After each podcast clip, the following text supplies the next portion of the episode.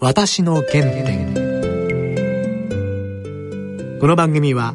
ゲストの方に原点となる物語を語っていただく番組です番組のご案内役は東海大学教授の楊千栄さんと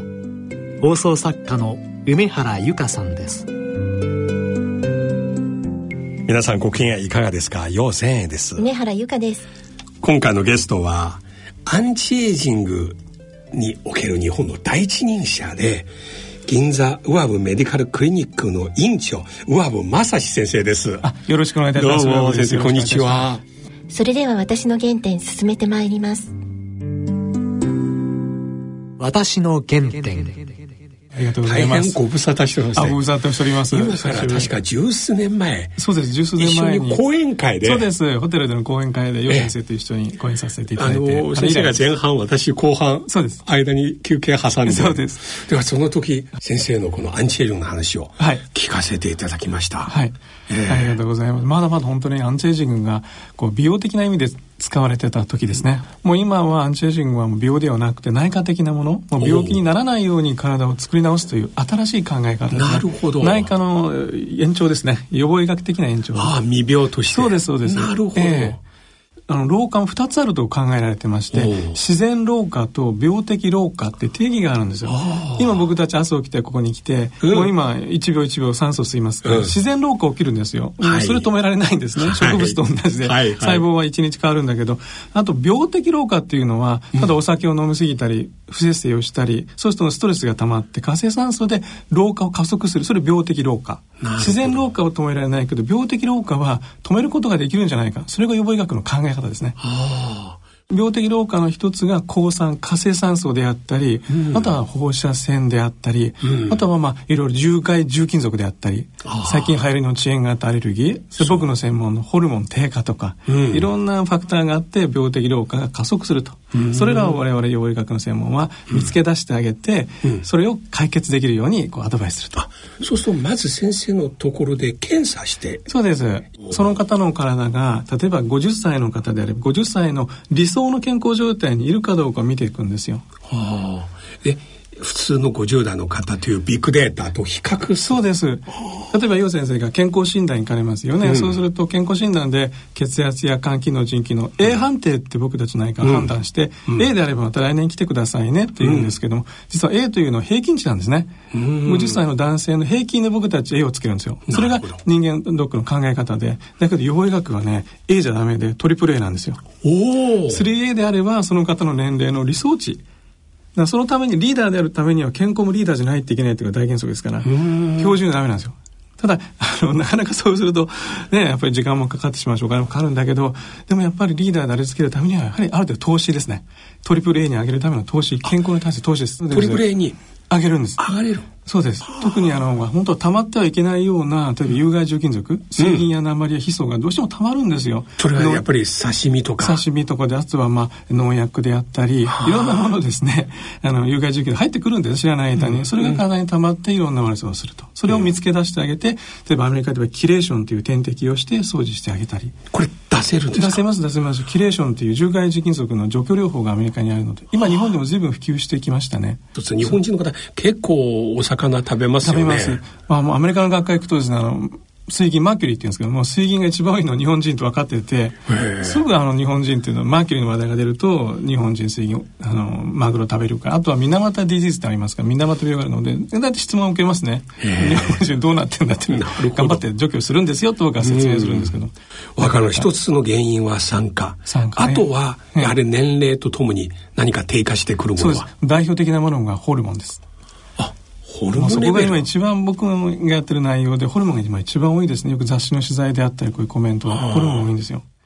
男性は男性ホルモンですかそうです女性は女性ホルモンそうです。代表的なホルモンが、えー男性は男性、女性は女性ホルモン。あとは共通ホルモンが成長ホルモン、甲状腺、そして副腎必須ホルモン。ストレスに戦う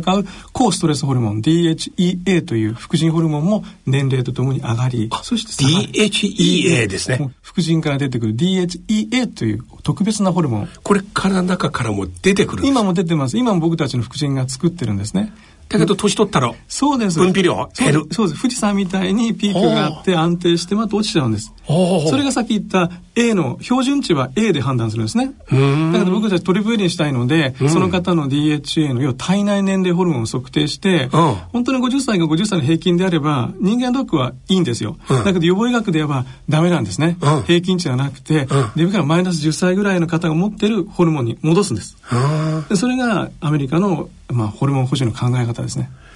ーなるほど、薬もアメリカにはあるんですよ。この DHEA というもの日本では市販されてないないです。日本で未承認薬ですね。アメリカだとヤムイモから取り出されてるんです。あれ確かジャマイカのあのそうです、あの短、距離選手そうです、そうです。ボルドーが、これ食べてたそうそうと。あの、お父さんが最初に世界チャンピオンになった時に、息子さんの強い、ひまあ、秘訣って言って息子は、芋を食べて、ヤムイモを食べてるからっていうのが最初のニュースに出て、で、一回リオでチャンピオンになったのかなその時も本人が、僕はヤムイモ食べてるから元気なんだっていうのがニュースだって、ヤフーであったんですよ。確かにその通りです。ヤムイモから DHA 作るんですけども、それいろいろオチがありましてね。あのこれ毎日そうです。飲めばいいですか基本的に DHA というのを毎日飲めば、かなりゆっくりですけど上がってきますね。一日どのぐらい1日大体日本人であれば 25mg という。少し多めにとってもいい50とかそもうです。例えばすごく仕事に忙しくて、かあの体が大きい疲れ方、た疲れた時であれば2錠を取ることも可能です。ただ、まだ日本だと未承認薬だ。アメリカだとサプリメントなんです。うんそそうスーパー売って売っまてすまよす、売ねってます。なので、ハワイとガムリで買ってきてもいいんです。ただ、ホルモンなので、その人の必要量ってありますから、僕はあまり勧めないですね。本当に専門の先生に聞いて、必要量。できればさっき言った A ではなくて、トリプル A にしたいので、なるほど自分の数値を客観的に見るあ。ー全然疲れが違いますよ。そうすると抗酸化物質はい。そしてホルモンレベルをアップさせる、ええあとはあとは最近よくやるのは、あの、遅延型フードアレルギーですね。フードアレルギーそうですつまり食べるとアレルギー現象起きますそうあの食べ物のアレルギーって2つあって、ん一つは速攻型今、はいエビとかカニそば食べると今腫れるアナフィラキシーですね顔が腫れたり、あれ日本でできるんですけども遅延型っていうのは食べた時何ともないんです大体3時間から6時間以降にゆっくり症状が出るんですねどんな症状ですかもう全身反応なんですよ例えば朝卵アレルギーの方が卵を食べると昼から肌が痒くなったり目が腫れたり口が乾燥したりして肌で出るタイプアトピーがひどくなったりねあとお腹が張ってきたり下痢をしてしまったりあと頭痛やめまい耳鳴りで遅延型の一番有名な方がねそのテニスの世界チャンピオンのジョコビッチ、はい彼が以前本を書いてくださって、彼がですねやはり試合の3時間前にパスタ食べるんですね。うんパスタはいあの、試合時間長いんで、うんで、3時間前にパスタを食べて、試合が3時間、で、僕6時間ね、彼は遅延型アレルギーが発症したタイプで、筋肉痛で発症したんですよ。そしてセルビアの先生が、ジョコビッチはどうも遅延型アレルギーの可能性があるということで、血液をし送ったら、グルテンアレルギー見つかったんです。で、オチがあって、彼はご実家がね、パスタ屋さんなん、ピザ屋さんなんです。で、ピザを食べ過ぎた。グルテン過剰症でグルテンアレルギーができたんです。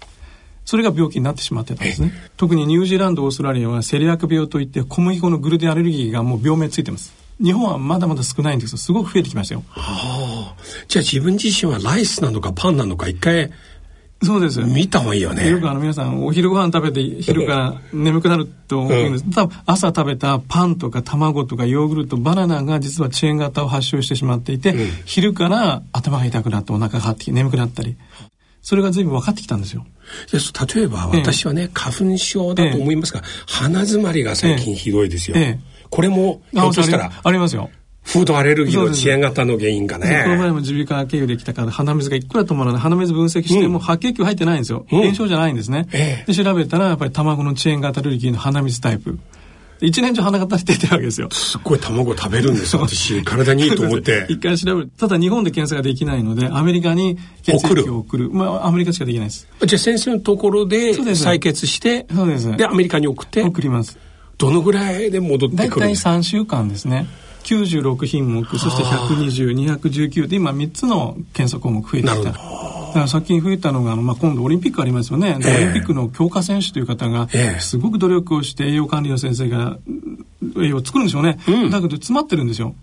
せっかく食べたホイプロテインや卵が腸管に詰まってると筋肉にも、要するに短距離だったら、じ距離、あの、時間が短くならないとか、うん走る力うまくいかない。いくら努力をしても卵を食べても腸が詰まってるわけです。うん。そこを今、チェーン型ルーギーとして一つずつ見つけてあげるんです。あーそこ多いんですよ。そうすると軽くなりますよね、体は。そうです。この北海道の特別な選手たちが一人来てすごく良くなったので、その仲間が今来てるんですね。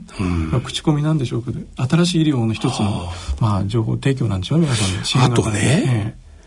前回、はあこの番組えにえ、藤田光一郎先生いらっしゃいまして、あ有名な先生ですね非常に乳酸菌のね、はい役割を語ってくれました。そうです菌が人間と共に生きると。はいだから日本中にもう除菌除菌とかねそうですそうです、これはね、この辺りの、あの辺りの雑菌は結構ええ体守ってくれるよと。ええ。ええそうだと思いますね。そうですか。ええじゃあ菌も先生は。そうです僕たちまあ予防医学としてはあのお通じを取っていただいて遺伝子分析をして腸内フローラを分析するんですね、うんまあ、簡単に言うと善玉菌悪玉菌そして真ん中に日和見菌がいて、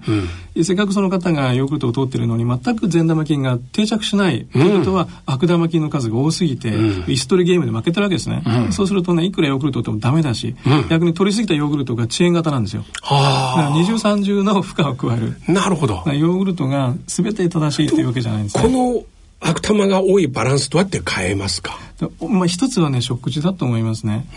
悪玉って大まかに言うと大腸の右半分に住んでいて善玉って左半分住んでるって言われてああるんでお互いに左半そう住み分けてるんですねそうなの縄張りあるん だそうアシドフィルスとサムフィルス善玉が好きなのは野菜や果物が好きなんですよああ草食の人たちが善玉が全部食べ尽くすから悪玉にはご飯がいかない、はでステーキとか脂身の強い人は脂が強い人は善玉菌あまり食べるの得意じゃないんですそうするとはあ残った、えーお肉が大腸菌ですね、はあの方の餌になるそこで大腸菌が喜んで食べるそうすると翌日の通じが少し匂いが強かった色がちょっとだけ、えーあ黒くなったりそれが例えば大腸のポリープがんの一つのリスクですね悪玉菌に餌与えすぎそうですそうですということか。今あの日本の女性のがんの一番が大腸がんになったんですよあれの一つは女性が最近そのまあお肉をすごく食べるとかうんやっぱりチーズを食べるケーキを食べる要は脂肪成分と肉がちょっと多いんじゃないかとそれで便秘になるのでだから女性いろんなファクターがあって大腸がんが増えてきてるなるほどバランスよく食べるべきでしょうね女性もそうするとどのようにこれを変えます、改善しますかね。そうですねまあできれば乳酸菌を飲そう乳む。乳酸菌のサプリメントを飲むということですねよくあのヨーグルト乳酸菌様々な種類があっそうですて、できれば乳酸菌も日本の乳酸菌であれば何種類かを月木金とか変えるべきですねメーカーをああ、そうですか。今日コンビニで今日はこれと。そうです明日あれと。そうあの善玉菌って100種類ぐらいあるんですけどもただ日本はいろんな法律があって大体 1, 1メーカー1種なんですねビーズスキンとかアシドフィリスとかああえいろいろメーカーによってですねでこれあとまとめて一緒に飲むことできない。ない日本ではなかなか入れられないんですよで特許で抑えられていてただアメリカは特許が公開されていてあまあ一つのすプロバイオティクスですね乳酸菌のサプリメント大体10種類入ってますで僕たちが使うのはアメリカの高濃度プロバイオティクスなんですよ高濃度。高濃度ですはあじゃあ同じカプセル一つでそうです菌の数が多い。そうですもう100億とか300億500億ってあるんですよ日本だとまだせいぜい10億20億の単品なんですねはあで、種類も多い。多いですやはり腸内フローラのサプリメントはアメリカの方がはるかに濃度が濃くて単価も安いのでもし海外に行って、まあ、サプリメントコーナーでもし買うんであればプロバイオティクス乳酸菌の総合サプリを買うとよりいいでしょうねおそれはいい情報だ、うん海外に行くとそうですそうです買っねてくるんだったらあんまり意味のないお土産よりそれを買った方がいいね僕はそう思うけどあと海外はあのいちご味とかですね子供用にあのグミってあるんですよあの、じゅ柔らかい、はいあれも流行ってます僕ちょうど 12, 先12月にアメリカ行ったんですけど圧倒的にグミ多いですね、ほうなんか美味しいんでしょうねやっぱりその中にプロバイオティクス溶け込んでますなるほど日本は今から多分グミタイプのサプリメントですが腸内フローラ出てくると思いますよ、今メーカーがそうす作ろうとしてますからそうサプリはやはりええ取った方がいいですか、僕はビタミンとか取った方がいいと思います、うん、さっき言ったトリプル A に行くためにはやはりサプリという補助がいるんでしょう必須栄養素ですからビタミン例えばビタミン C とか、ええこれは普通もう果物野菜から取れるよと言われてたけども、ええ取れると思いますだけど取る量と消費量インとアウトのバランスがずれてるのであやっぱり忙しい方ストレスがある方どうしてもえー頑張んなきゃいけない方はビタミンの摂取量は食事だけではかなり少なすぎますねなので僕たちはサプリメントもしくは点滴として補っていくんですあビタミン C を点滴するん点です滴かですね確かにビタミン C の点滴は うん体楽になりますね今流行ってますよビタミン C あそうですか高濃度ビタミン C そうです楽になるんですか体が疲れが取れますねその原理とは何ですかなぜビタミン C ってビできたタのミン C 基本的にあの抗酸化強い抗酸化成分なのであー活性酸素の除去なんですねなるほど、ええ年取ったら酸化の体なかなか戻せないそうですそうですそのビタビタミン C の効果ですそうですビタミン C 効果ただビタミン C も濃度によってただ風邪を防ぐとか色を白くするだけじゃなくて、活性酸過酸化水素っていうのビタミン C って高濃度に発生するんですね昔オキシドールってあって泡が出る強力な、あれが微妙に発生するんですよそれがいろんな菌アメリカだって HIV の治療にビタミン C 使ったり最終的にはがんの治療でも使いますね今アメリカの大学かなり研究してますねビタミン C が我々飲むと活性化酸素に、を除去します抗酸化成分の一番強いものですねそうするとそ一うです回ちなみに毎日ビタミン C をええカプセル飲むならどのぐらいの僕量で飲はんだ大方が体いい皆さんに、まあ、僕の患者さんに説明するのは大体1日にですね、できれば6グラム、最低6、朝3、夜3グラム、 6グラムっていうのが6000ミリグラムですね。だからい普通だと日本だと100ミリグラムぐらいなんですよ。 6000そうです普通日本で C 線武田とそうかあれだけ1000で1日の量とかそうそうそういろいろそうなんですよ。あの、日本の推奨摂取量って大体、まあ、多くても50から100ミリグラムで大丈夫だって言われてますけども、ただそれだとおそらく天気のいい日に、日に当たったら1時間ぐらいで消費されてしまう量なので、タバコ1本すると25ミリのビタミン C 消費しますから、だんだん足りないんですね。そのために僕たちは安全であればビタミン C を飲んでいただいたり、点滴をして血中濃度を上げていくんです。体の中にあんまり残留しない大体その24時間から48時間で水溶性なんで全部出ていきます腎臓に石作ることはまずないと言われてます、負担かけないいやそうですね、えー副作用もないないただあの点滴だとすると浸透率が高いので喉が渇くのとあと小水がちょっと量増えますよねそれぐらいですとってもいいですよ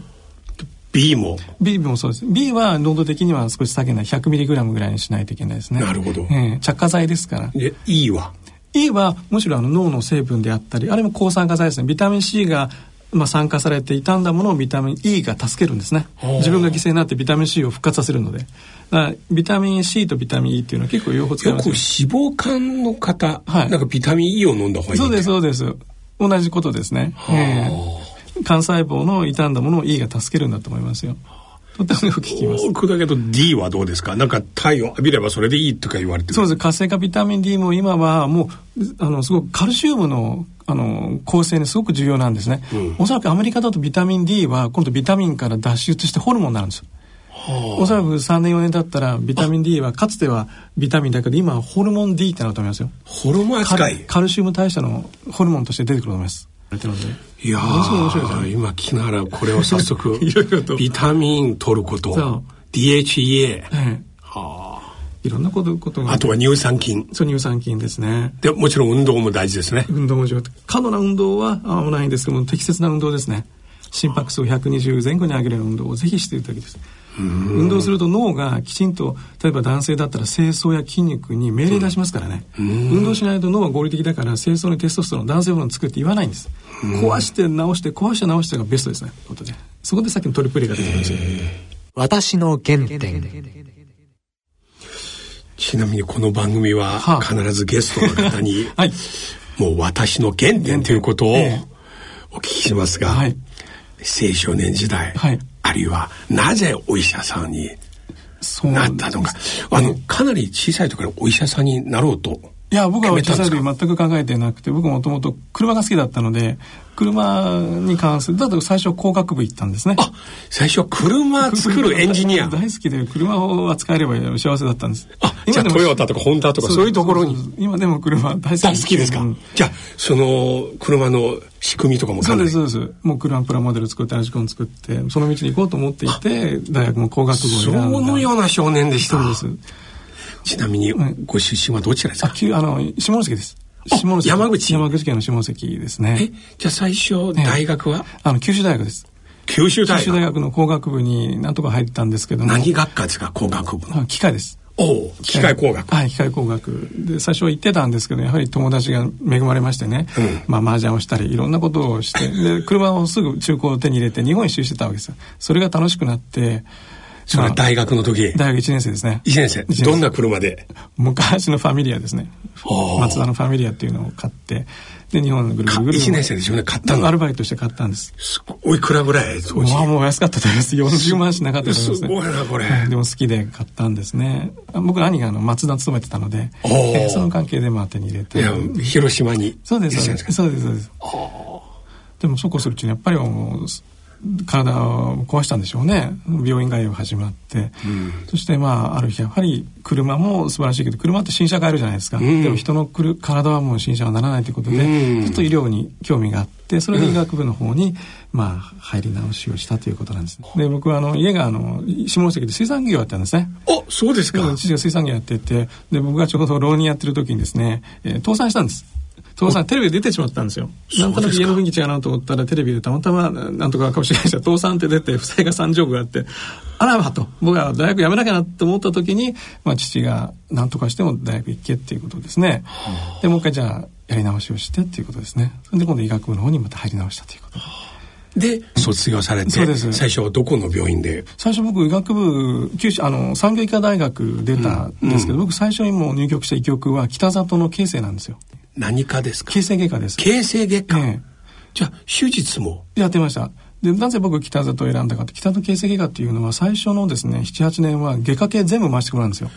麻酔科から脳外科かあらーなるほどお腹整形で僕最終目的は家庭医だったんですねうん。もう家庭になりたくてそのためには若いうちに外科全体を学んで、うん後半に内科に行って最初に家庭医おじいちゃんおばあちゃんが子供全部見たかったなるほど最初体力あるうちに北里の救命救急まで回ってもう大変な状況まで拝見それから僕内科に変わったんですで10年内科を終えて最後に家庭医で開業するときに予防医学がアメリカにあるって分かってアメリカに行き始めたんですしてそこで内科の研修をさせていただいてアメリカに研修、そうです後半にアメリカに少し研修行ったんですねアメリカのどちらニューヨークですあ、ニューヨークニューヨークですで。で、ちなみにま、まだあの時、ええアンチエイジングの話はままだ。だなかったです。アンチエイジングって、まだ女性の美容しかアンチエイジングって言葉はなかったので、僕が同級生にアンチエイジングやりたいからちょっと大学辞めて、えー、アメリカに行くって言ったらもう予防美容と思われたんですね。あー100%が美容外科になったって言われたんですけど、実は僕は家庭医なるための準備段階だったんです。で、向こうで認定もらって、それで本格的に日本で開業認定医アメリカはね、高科で学会認定ってあるんですよ。はあ米国高科で学会ってあって、世界で一番大きい学会があるんですけど、そこの認定医を取ってはあ、それで一応ボードもらったので、それで日本に帰ってきたんです。やっとですよ、10年かかりました世ね、界で現在、このアンチエイジングで一番進んでいる国はアメリカですか、やはり。総合的に見ればアメリカですね。ただ、その、山中先生、IPS など、もう部門部門は日本はダントツなんですけど、総合的に言ってサプリメントは10年日本遅れてますね、ホルモンサプリメントは。アメリカがトップです。やはりつ行っている企業の数から、まあ、需要から日本保険があるのでそこまではサプリメントって需要じゃないじゃないですか、アメリカ保険が効かないのでサプリメントがかなりウェイト占めてますあと代替医療ですねなるほどですけど最後ですけれども、もう一つ聞いえきいたえい。どうぞどうぞ一時では、はい幹細胞、はいなんか、体から抽出して、はい体外で培養して、はいええまた体に抽出で戻して、はいええすごい若返りできるはいっていう話でありますが、ええ一方では国から、そうこ規れ制は、かかってますこれはどうですかあれは本当に効果あるんですかあのですね、まあ日本で行っている幹細胞は、まだまだエビデンスが取れてないんですね。すごく効く人と全く効果がない。だからまだ日本ではゴーサインは出てないと思います。なる規ほど制がかかって、日本、大学病院の関連施設でないと今培養できないし、治療できないんですね。なるほたどだ、アメリカは僕去年行ったんですけども、幹細胞点滴がかなりウェイト占めてますね。幹細胞点滴。そうです自分の幹細胞。自分のか自分の脂肪から取った幹細胞点滴、もしくは再対血ですね、アメリカは。それを入れる方法が今増えてますね。再対決そうです。この幹細胞を体外で培養して増やしてそう点滴するんですね。そうです。それがパーキンソンの方であったり、まあ、重症筋無力症、神経細胞の、まあ、不活によく効くということで、アメリカは今それがすごく注目されていますね。あのセミナーの中でも大体200人ぐらいしか入らないセミナーで、普通は大体まあ、椅子に座って適当に空いてるんですけど、そのステムセル、幹細胞点滴のセッションだけもう椅子どころか床に座ってますね。立ち見ですよ。でその全米から集まるので、多分3、4千人先生集まるんですよ。プロばっかり集まって。その先生たちが聞きたいのがそこなんです。一つのトピックスですね。いやー、なるほ多ど分。日本でも法律的なことがあの認められれば日本でも来ると思います。あとは上性器、上積み液ですね。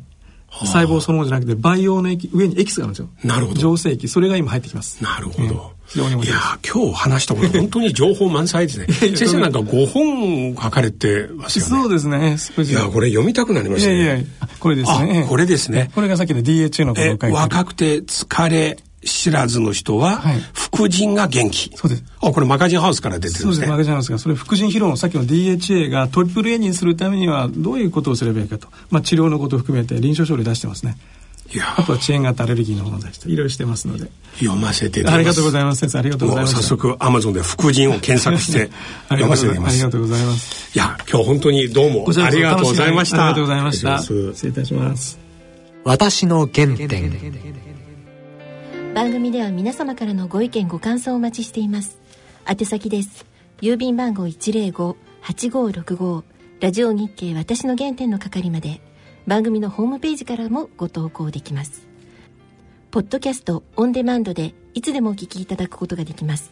詳しくは番組のホームページにアクセスしてくださいそれではそろそろお時間です。お相手は陽線へと。梅原由香でした